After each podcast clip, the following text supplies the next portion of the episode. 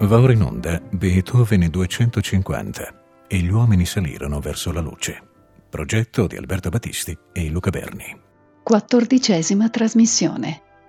Le 32 variazioni in Do minore e il quarto concerto per pianoforte e orchestra.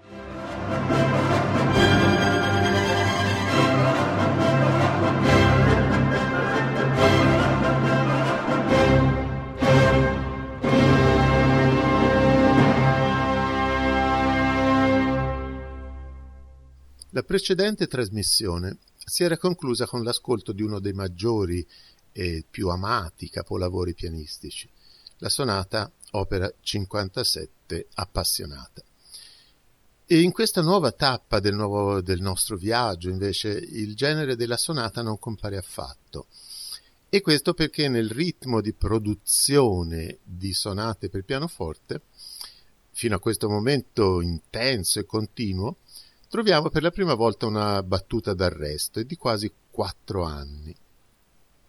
Con l'appassionata, la numero 23, siamo infatti nella primavera del 1805, mentre la successiva, la numero 24, l'opera 78, arriverà solo nel 1809.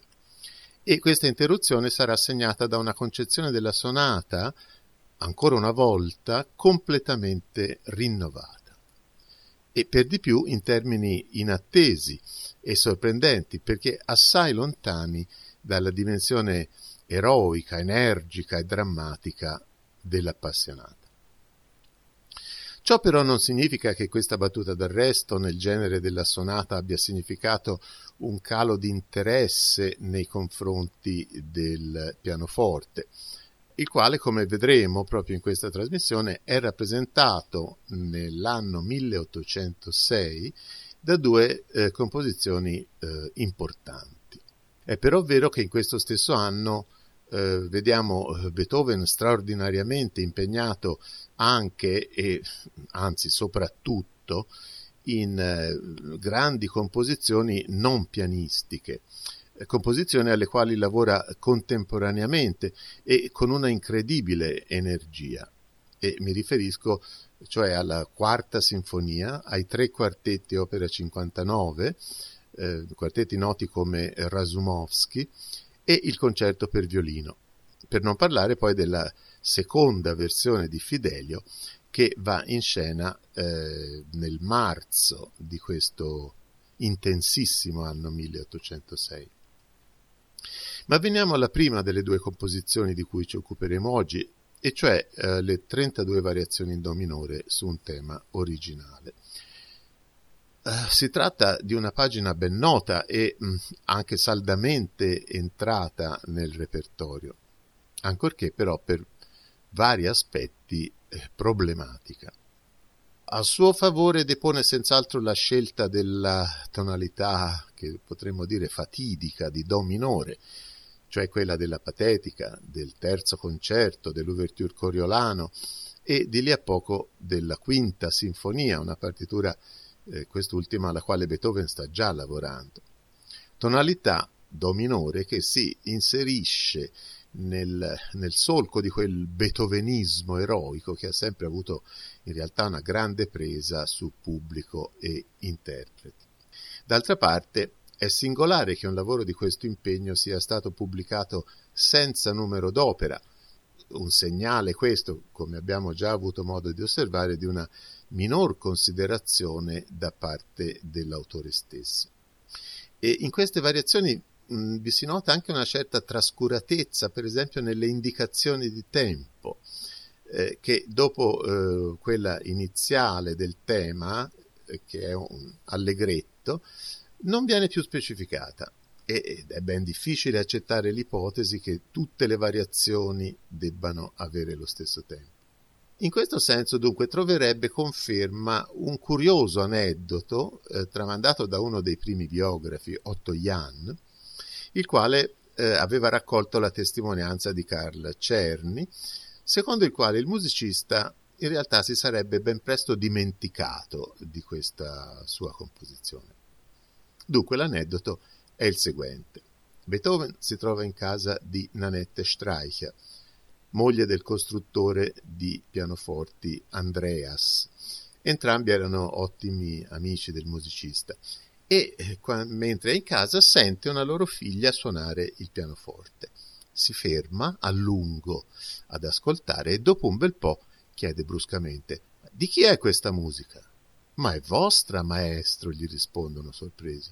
Mia, ribatte quasi sgomento Beethoven. Mia questa stupidaggine. Ah, Beethoven, Beethoven, che imperdonabile asino che sei.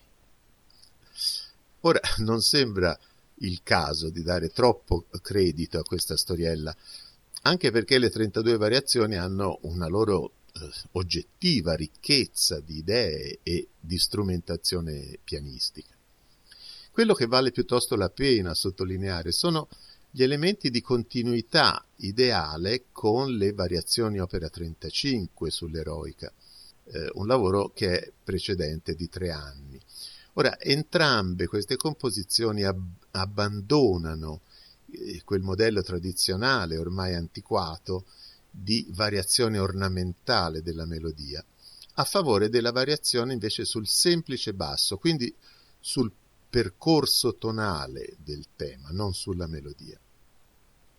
Questo permette una ben maggiore libertà, un lavoro di invenzione molto più in profondità, arrivando proprio alla radice delle componenti strutturali, sviluppandole eh, di conseguenza verso direzioni del tutto imprevedibili. Questa concezione è innovativa rispetto al linguaggio musicale dell'epoca, ma in realtà a ben pensarci, è un ritorno all'antico, perché è il ritorno al principio barocco della passacaglia. E anzi, il tema originale delle variazioni in do minore, di sole otto battute, eh, su cui Beethoven costruisce adesso il suo eh, edificio, ha di fatto la tipica caratteristica della ciaccona, cioè la misura tre quarti e la tipica accentuazione sul secondo movimento della battuta. Nelle variazioni sull'eroica il riferimento alla tradizione del barocco era reso esplicito anche dalla fuga conclusiva. Non è questo il caso delle 32 variazioni, ma d'altra parte è il tema stesso a suggerire eh, una sorta di omaggio alla grande, proprio alla grande ciaccona in re minore per violino solo di Bach. E proprio come quest'ultima, anche qui troviamo un gruppo centrale di variazione in tonalità maggiore. Questo blocco centrale di variazioni in Do maggiore ne comprende 5, cioè dalla numero 12 alla 16 e per proseguire poi invece sempre in Do minore fino alla conclusione. Una scansione interna questa che ha fatto a molti commentatori parlare eh, di una concezione formale tripartita, sia pure estremamente articolata e variegata all'interno di ogni sezione.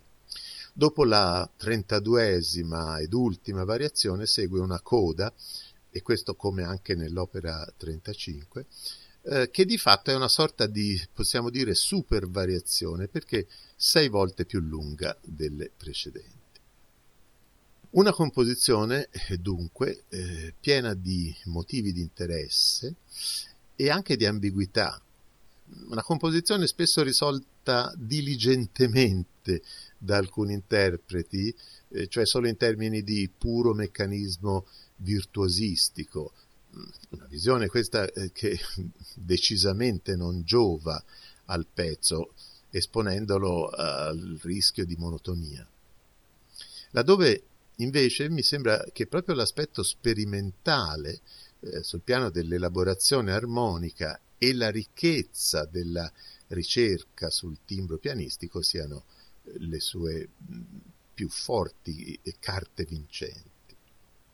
Per questi motivi, per l'ascolto delle 32 variazioni in Do minore su un tema originale, propongo l'esecuzione di un interprete anticlassico come pochi altri, un interprete personale talvolta fino alla stravaganza, un interprete che abbiamo già ricordato nella trasmissione precedente per quella sua singolare, drastica condanna della appassionata, e cioè Glenn Gould.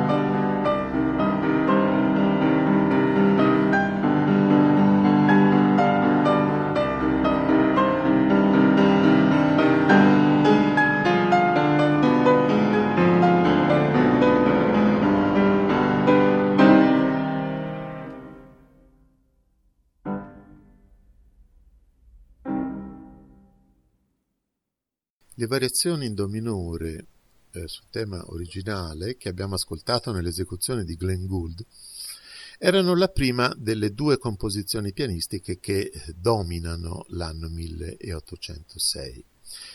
La seconda è un lavoro di maggior peso specifico all'interno della produzione pianistica e è anzi un vero capolavoro. È il quarto concerto per pianoforte e orchestra, opera 58. Si tratta di una partitura che Beethoven porta a compimento nella primavera di quell'anno, ma alla quale in realtà eh, ha posto mano già da alcuni anni, per l'esattezza già dalla fine del 1802, e quindi subito dopo aver completato la partitura del terzo concerto. Beethoven ha sempre saputo sviluppare, rinnovare la sua ricerca creativa e anche nel genere del concerto per pianoforte conferma questa tendenza. Si tratta infatti di due lavori, il terzo e il quarto concerto, molto diversi tra loro sotto vari punti di vista, per concezione formale, per organico orchestrale e soprattutto per eh, atmosfera espressiva. Ed è stato anche osservato che questo nuovo concerto è il primo realmente nuovo nella sua eh, concezione complessiva, laddove invece nel terzo era ancora abbastanza ben presente il legame con la tradizione mozartiana. Innanzitutto la concezione formale. Eh, Beethoven segue l'idea, eh, già presente nell'appassionata, di collegare direttamente il movimento centrale all'ultimo.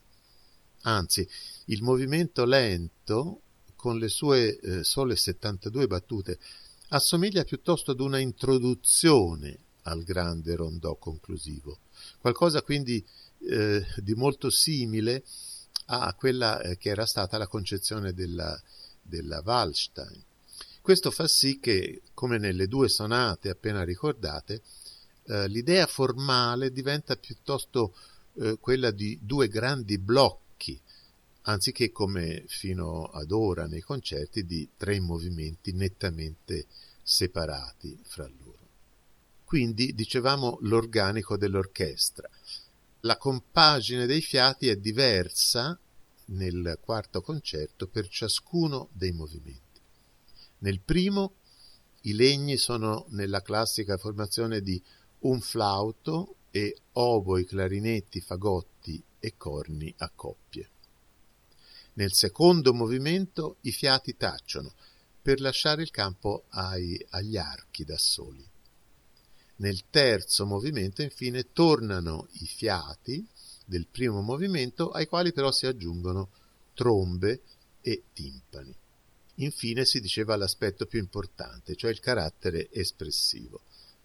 Nessuno slancio eroico, nessuno spunto marziale, nessun eh, forte contrasto, ma invece un, un, senso di espressività raccolta, intima, eh, messa immediatamente in evidenza dallo straordinario, eh, inatteso incipit del primo movimento.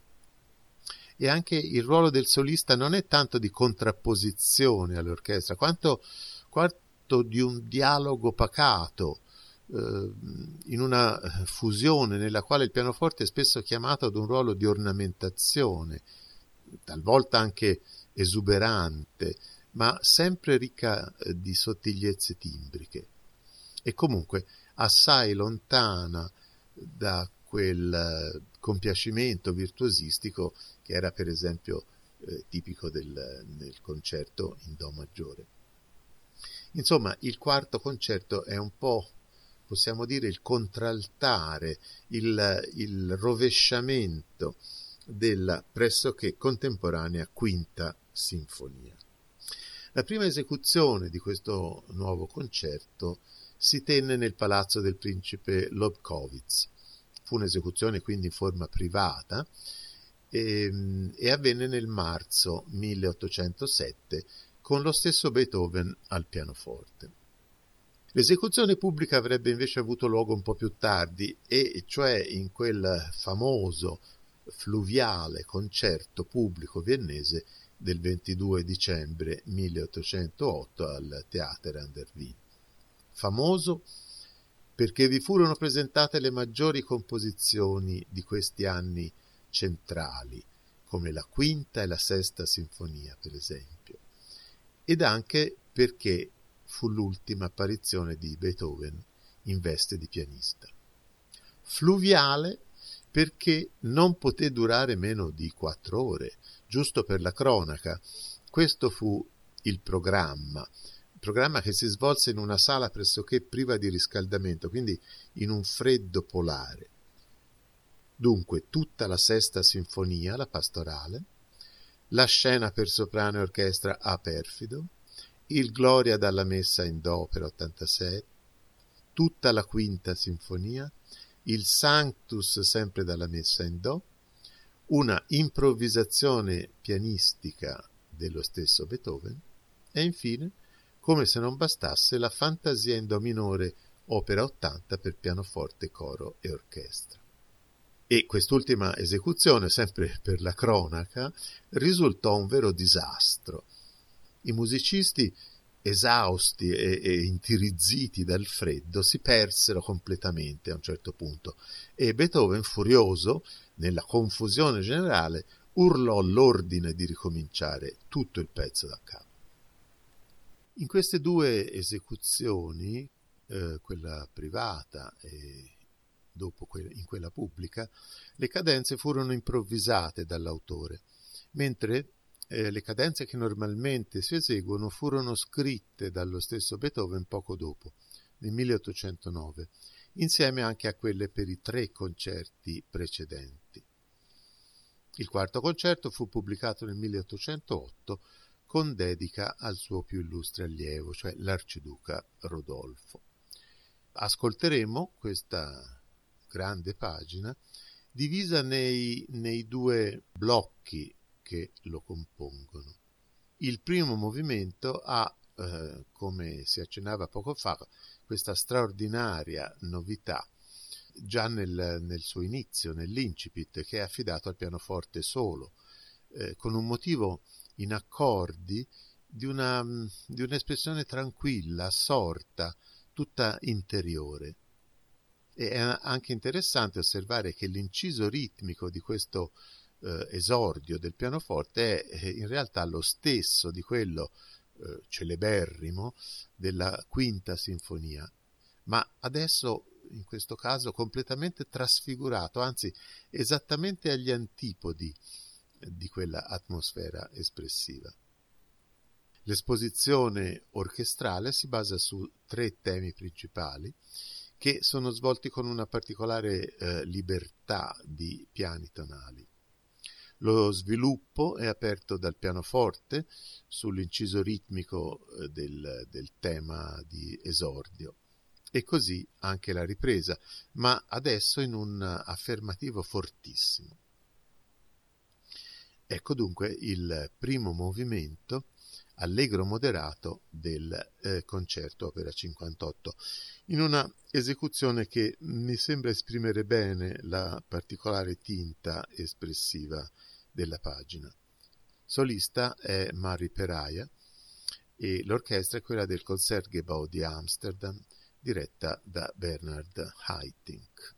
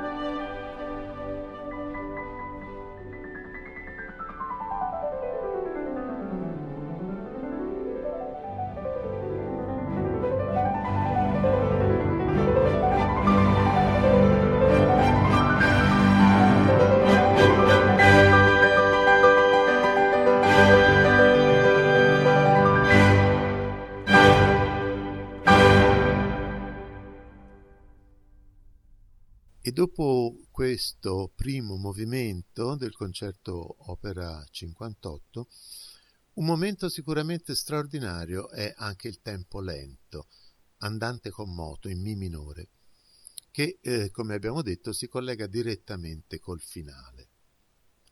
L'orchestra, ridotta adesso ai soli archi, esordisce con un motivo all'unisono, forte, cupo, scandito da un perentorio ritmo puntato. Gli risponde da solo il pianoforte, che per tutto il brano userà il pedale una corda per ottenere un suono più morbido, più velato, e gli risponde con un accorato motivo di accordi, malinconico, debole, remissivo. Sembra davvero qui che gli strumenti parlino. È una perfetta applicazione di quel Redende Prinzip, il principio parlante, teorizzato da Carl Philipp Emanuel Bach, un autore quest'ultimo molto più vicino a Beethoven di quanto si immagini. E questo dialogo prosegue eh, proprio come in una scena teatrale a fasi alterne, una esplicita, direi quasi realistica applicazione dell'idea dei principi contrapposti. Ma a poco a poco l'interazione tra i due protagonisti si fa più stretta, più serrata. L'elemento forte perentorio progressivamente eh, si scioglie, si piega di fronte alla tenue supplica del pianoforte, finché dopo una delicata cadenza del solista il ritmo puntato rimane solo come un debole ricordo, lontano, affidato ai violoncelli e contrabbassi. L'ultima nota dell'orchestra e del pianoforte, un Mi, è la stessa che in pianissimo apre il rondò conclusivo, ma adesso il Mi non è la tonica della tonalità di Mi minore, ma il terzo grado di Do maggiore. Questa in Do maggiore è però una falsa partenza, perché già dopo otto battute si è arrivati alla vera tonalità del pezzo, che è Sol maggiore. Un espediente questo abbastanza tipico di Haydn, e d'altronde come un po' tutta l'idea di questo rondò, che è dominato dal, dal ritmo incisivo, un ritmo galoppante quasi del tema principale. E finalmente aperto a sonorità più squillanti, più luminose, sottolineate anche dagli eh, sporadici interventi di trombe e timpani. E aperto anche ad una dimensione più gioiosa, più estroversa del solista. La forma è piuttosto del rondò sonata, perché un secondo tema di carattere cantabile, eh, tranquillo e semplice, si contrappone due volte allo slancio ritmico del motivo principale. Una coda in tempo più veloce, un presto, conclude festosamente il concerto sullo stesso inciso ritmico del tema iniziale.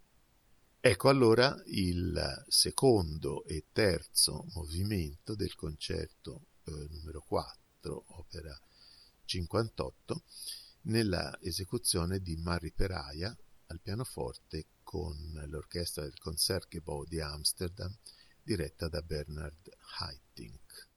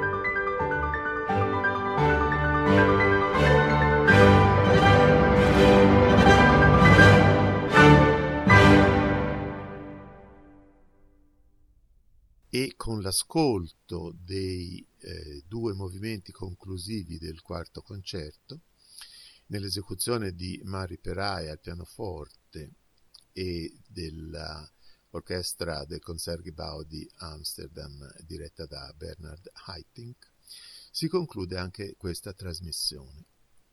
Nella prossima ritroveremo il nostro genere guida della sonata per pianoforte, dopo un intervallo di oltre tre anni dalla precedente, eh, cioè dalla appassionata.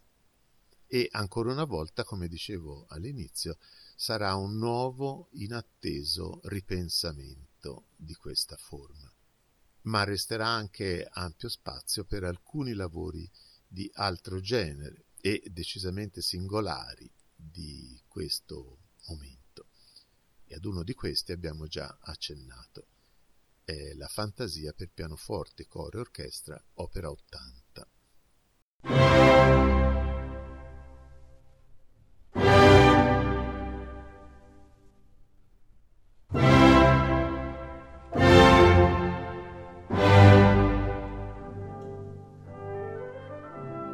Abbiamo trasmesso Beethoven 250 e gli uomini salirono verso la luce. Progetto di Alberto Battisti e Luca Berni. Quattordicesima trasmissione. Le 32 variazioni in Do minore e il quarto concerto per pianoforte e orchestra.